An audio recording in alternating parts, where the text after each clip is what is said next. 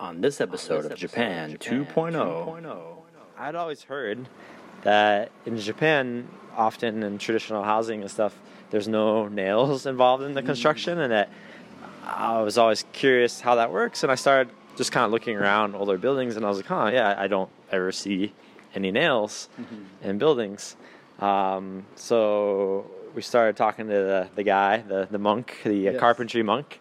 Refer to him as a monk from now. Yeah, and I kind of one of my reasons for wanting to talk to him was uh, to get the answer to that. You know. Mystical world of game and wonder Arcade centers like no other Nostalgia, yeah, yeah Every moment, everything you see Wanna jump all on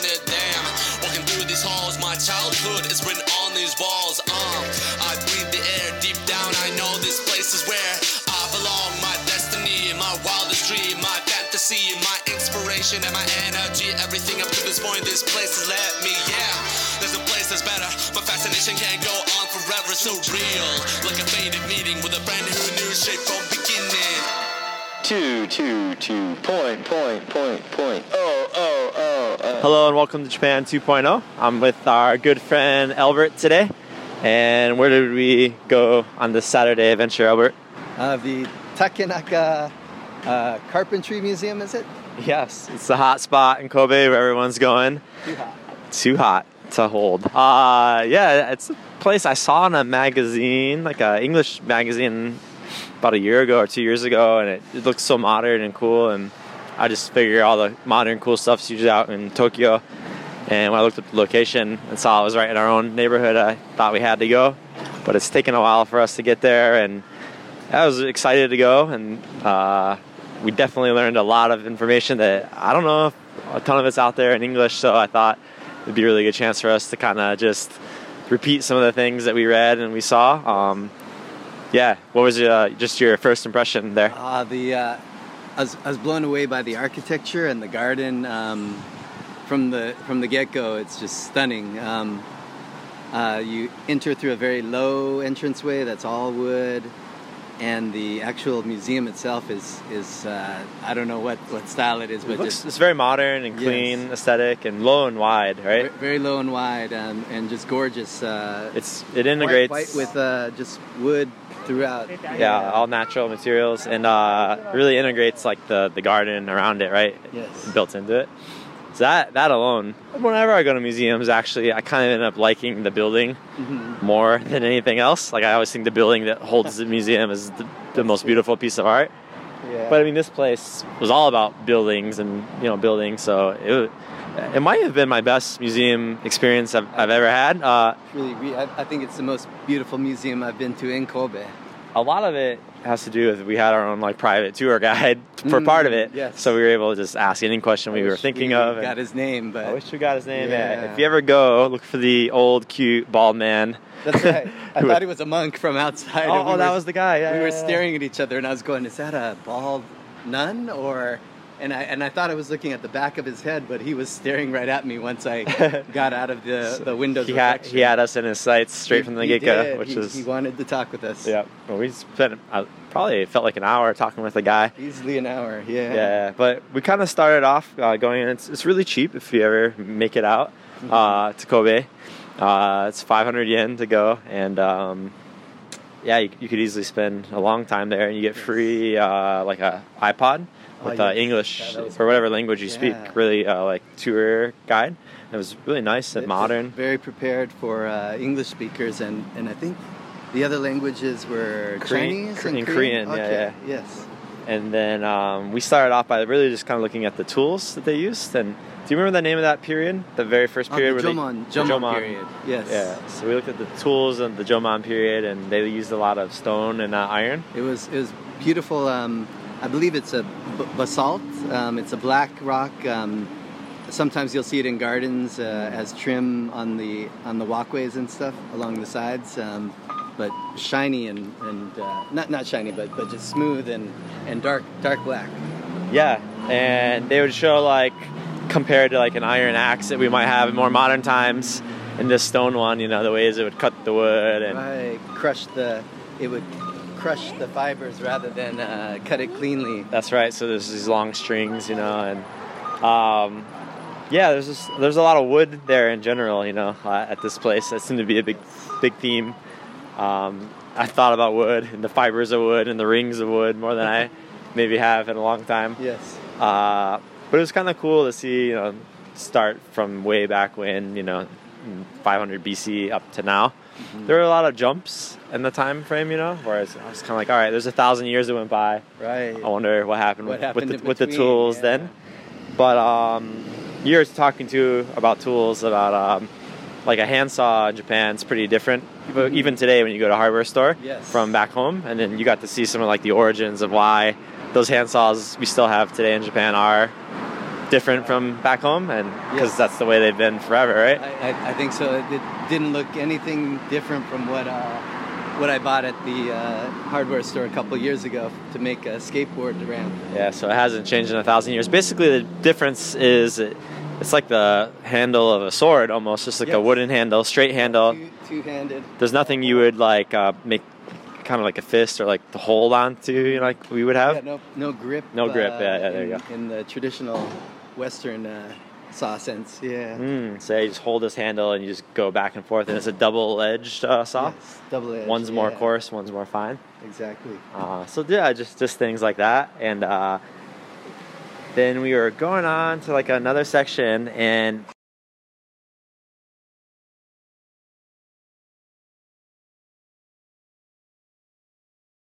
I'd always heard that in Japan, often in traditional housing and stuff, there's no nails involved in the construction, and that I was always curious how that works, and I started just kind of looking around older buildings, and I was like, huh, yeah, I don't ever see any nails in buildings. Um, so we started talking to the, the guy, the, the monk, the Yes. carpentry monk. Refer to him as a monk from now. Yeah, and I kind of one of my reasons for wanting to talk to him was uh, to get the answer to that, you know. And that Piece, actually is- just figured out the rest Yes, of it. right? exactly. Um, so that was fascinating, and then it led me to ask, well, like, well, most temples and stuff in Japan are just recreations, right? Like, this can't be the original; they're so old. And Right. I always heard people say that, like, oh, this isn't, it's all recreated. But I was really happy to hear that he said no, like, for them to be considered a historical site. It's somewhere between 60 and 80 percent that they have to still have all the original foundation and stuff, right? Yes, yeah, he Yeah. wasn't 100% sure, but he was saying it, it's a, definitely a high number. And that to me is like so like I'll definitely look at temples and stuff in a different light now. Because I always knew like oh this ground is sacred, but Right. yeah, he was saying the outside part is what wears down the most, or like the corners, you know. Mm-hmm. Um, so it's really like the center and the core that's still still kept. Um, that yeah, that was super cool. Yeah, then we started asking about the nail thing, and he kind of like laughed at, at me He- for that question, did. right? Yeah, Like- he, he really uh, started saying like that's he was saying that's what everyone thinks. He Oh, said, but really? they, use a lot of uh, they they use a lot of nails. Like in there, there's a lot more use of nails than people would imagine. Yeah, Um, but so it's relatively relatively to Western buildings and designs, there are much l- less nails because Oh, he was yeah. saying that the the iron or whatever it was was expensive. Right, very So- expensive and uh, I guess maybe time consuming to make or something like or they didn't have the technology to mass produce it. So, So it is true that they use less nails and they had to think of other methods. Yes. and that was kind of really cool when things started getting exciting when he started telling us about that. yeah. Um, Oh, and his, his actual home that he lives in was one of the last homes. Um, he was saying it was made about um, 1955 was when they was probably the the last year or so where they stopped making uh, homes in the traditional style, and the home he lives in is a is an actual sort of puzzled together Yeah. uh, traditional Japanese home. Albert really hit on it. Like we kept calling it the design where they weren't using nails or minimal nails was totally like a puzzle. Like Yes. it's hard to explain any other way. But there's these grooves and uh, crevices that yeah you just kind of hook in together, and from certain angles it can't be undone, but other angles it can. Uh, th- those are super cool, and that led us to start asking him about um, like earth. Uh, me, I'm always worried about earthquakes, so I was like, Yeah. so how do these hold up in earthquakes? Like, or why would you seek out a house like this so badly? Is it is it actually better or stronger? Right. He said, no, not not not at all. Right? Yeah, he, he definitely was a fan of This is a um, romance. the the newer homes in terms of safety. Yeah, yeah, yeah. he laughed and even said like the roof is the main issue, right? There's all this mud in the roof of these He- his- traditional.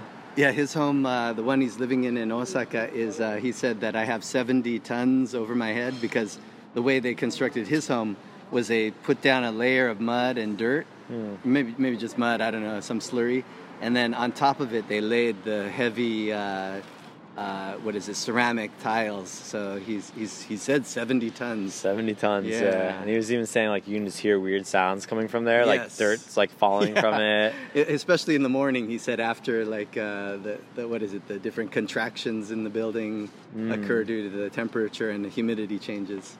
And that was the cool thing he talked about a lot was like mm, that there is a lot of precision in some ways, but in other ways, because the wood expands or contracts, and uh, like sometimes the angles are coming in at the stress is really high from like one angle, right? Uh, that they account for that by making things not that precise, so there's some wiggle room. Uh, yes. yeah. That was that was fascinating. That's fascinating. Uh, just seeing like when you don't have nice, clean tools to cut things Mm. like this wood all had a certain texture to it. And you talked about you've been to like a restaurant before that uses that, Ah, yes. Yeah. and it's uh, so I don't know how you describe it. It's like instead of a wooden floor being flat, it just has like these grooves in it, like panel, really light panels.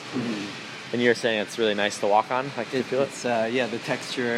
It, you really feel it um, on your feet, and and just the warmth of the wood just really comes through when it's not just a smooth surface. When you actually feel like the divots that are cut into the wood. It Yeah, seems like it makes it hard to fit two pieces of wood together. On, on is one of the bad points he was saying. Um, trying to think. Uh, another thing you noticed from the tools was like instead of having like a ruler and like a pencil where you'd mark straight lines where you're gonna cut and yes. stuff. Yeah. How did they do it back then? Oh, they uh, they used this um, uh, some kind of twine um, that they would stretch across the either the length of the wood or, or the, the side side uh, panel where the uh, where the uh, what is it the grain of the wood is and um, and they have this uh, tool that applies charcoal dust Yeah. to the uh, to the whole line and then they just pick up the line and just Slap it. slap kinda, it yeah, just let it some snap ten- against There's the some wood. tension there. Yeah. Exactly, and get a perfectly straight line, and then from there they start in uh, putting in their chisel, and then the uh, actual uh, wedges that, that crack the wood Mm. um, and split it into a nice uh, vertical vertical line. That's right. Yeah. So the charcoal just leaves a, a light, faint line on there that you can cut a straight line. in. fascinating. That was so Yeah. cool. Yeah. And we saw like Albert noticed a video where they just were doing that and they didn't really talk about it much. And then we found later, like you could actually like in the gift store that you could buy you could buy that tool. You could buy it for the, the fancy one was going for about three hundred bucks. Yeah, there's a cheap Uh, one for the cheap I- one. Ichiman or s- Yeah, was it five? or it might have been five thousand. Yeah, 50 fifty dollars about.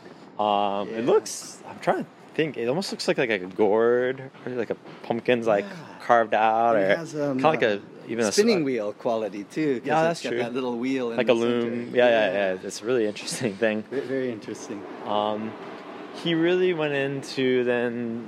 This is like the the oldest wooden structure in Japan, Yes. uh, which is a pagoda in Nara called Uh, I believe it's Horyuji.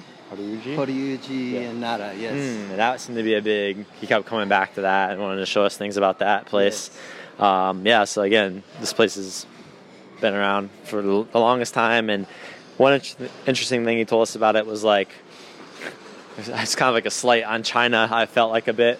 But he's Oh. like, uh, in China they just cut wood in the center, so like you got the center, you know, the rings of the wood, Right. uh, and it's weak. And actually, the one they had on display there that was cut that way, it, was cracked. You know, What you're saying, but but naturally split in that um, across the uh, layers down to the uh, center point. Mm, but then he said like Japan thought to take bigger logs and take the outside parts away from the center rings, and those are stronger. Right. And then So to, you just get the cut. curve of the rings uh, going through it, so it's uh, it's off centered. So there's uh, the center of the tree is no longer present anywhere in the beam. That's right. Yep. Yeah. And uh, so he's saying for some of like the bigger round do- dowels and things that uh, the tree must be massive for them to get that far out from the center. yeah. Um, and he was showing us, you know, certain parts. So basically, these are all like things now. When I'm going to go to a temple or a shrine, like you look at the edge of the wood and you try to see see the rings there, you know, and That's right. see. It's gonna take on a whole different light. Yeah. And then when we were asking about, um, you know, are, are these buildings original or not, he kind of said there's some ways, some tells that you can look at to see, Mm. like how many times they have been remodeled or revamped. Oh right, right, right. He talked about like uh, there was like a stamp. It Yes, almost sounded yeah, like brand, branding brand, and branding yeah. an animal or something, you know. Burned into the uh, wood itself. So you can look for those if you can read kanji, probably. Yeah. Uh, I'm guessing they'd be in kanji. Then he talked about like there's like yeah nail marks, just seemed like how like weathered like some of the nail marks were. Yes. Um, but yeah, it's not like they have really strict regulations, and they try to keep true to any uh, modifications that they make by using the same wood type and all Oh, that's that. right. Yeah, and there there were some um, buildings though that they could not could no longer um, authentically recreate just because that that particular tree had is like almost extinct or something That's right. in yeah. Japan. Um, I'm trying to think. I feel like those are some of like the main big things we learned or Yeah. big takeaways. You feel there was anything else major that we saw or learned?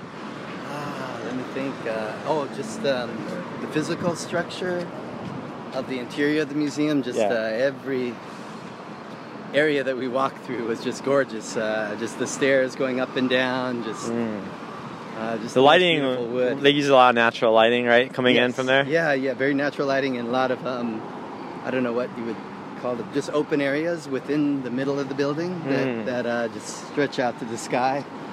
Um, really beautiful. Yeah, very uniquely modern Japanese architecture. And I guess one of my critiques of the museum would be like, it's definitely talking about traditional things, but the places housing it is so different. And I, hmm. I kind of just want to know, like, how did they get from what we saw in the museum to, to this building that we're standing in now today? Yeah. You know, and I'm, I'm kind of curious because I don't see a lot of the things that we were learning about the traditional days in the ah. Edo and even Meiji period. It did look being more like an art used- gallery than a, I mean, just um, a modern art gallery rather than a, a, a, tool, a historical tool. Uh, It, it did, but museum, I think it's still uniquely Japanese that design. yes. And I guess for me, I kind of just want to know where did modern Japanese design? They must have drawn on these influences that we were seeing, you know. Oh, right. But at least for me, I, I couldn't really deconstruct that or see that in any way. I'd be kind of curious for like the modern version of that same museum, like the tools that are being used and the buildings and stuff. Ah, But yeah, I, I highly recommend it. Uh, yes. The audio guide again is really really nice and it's well done and it's easy to navigate. Very, very easy to navigate. So we only had about three hours to spend there. And, so um, yeah, It, it is wonderful in that uh, there, many of the displays you can actually touch the items. oh that's right. Like um, the you can see how the uh, wood pieces fit together like a puzzle. Mm. Um, it's very interactive. yes, very interactive. They had a Um, thing where we oh, could like engineer. the wonderful, yeah, how to how to um, make a how square. to basically, basically yeah cut a wood piece, a round wood log, Yeah. and square it off perfectly For, like, without, lumber. Without yeah, um, So they teach tools you- beyond they- uh, rulers. They teach you the calculations you would make to get the perfect square, and it's all about the hypotenuse. That was like the key crutch to it. But you can actually like take a marker on this screen and go over it, and. That, uh, that was the first. I've never seen that where you. I was worried. Yeah, I didn't want to. I didn't want to draw on it at first, but um, Yeah. yeah, that the audio guides. Like if, if you're gonna really get into it, it's a smaller museum, but you could spend almost a full day there. You know, Yes. um, even with three hours, I felt, yeah, I, I probably should go back. You know, another year or so, and especially the bottom floor didn't seem to be as in depth as the top floor, but Ah, yeah, yeah. definitely could have gone through it slower. The bottom part. I, I agree. Yes. Yeah, there were certain sections that I was curious about that looked like shavings of wood, and the guy Yeah. was like reaching into the different um, clear plastic containers and touching them. Uh, Mm. I, I don't know what that was about, so Yeah. I, I'm really curious about that too now. Hmm. Well, anyway, that's the Takenaka uh, Carpentry Muse- Museum. Excellent uh, beef stroganoff across the street, just across the street from the uh, museum that that would would uh, be a nice, tasty way to end the day. Yeah, it's a really cool neighborhood in general. It's got a kind of European vibe that Kobe is famous for. And uh, yeah, Albert, we got lunch, beef, uh, omurice, stroganoff, coffee, ten dollars, right across the street. I don't remember the name of the cafe, but I, I don't either. Yeah. uh, if you do go there, you listen to this, go eat at the nearby cafe. It's great. Definitely. Everything was delicious. Tea was great. Uh, coffee. Yeah, I think a lot of people like you know Japanese design and architecture, and that hopefully this episode can um, you know just give a little light into some of those methods that are used, you know, and good probably a good launching point to go look deeper into some of these things if you want to know the exact names or methods used. But yeah, for me, you know, I've always considered myself a fan of that stuff, and it's cool to get some of the actual techniques and Yes, yeah, know a little more. That's, that's a very uh, nice surprise. I, I didn't know what to expect. Yeah. All right. Well, that's a wrap. Uh, hope you go. If you ever do go, give us uh, an email or a tweet and let us know what you thought. Until next time. See ya. See ya.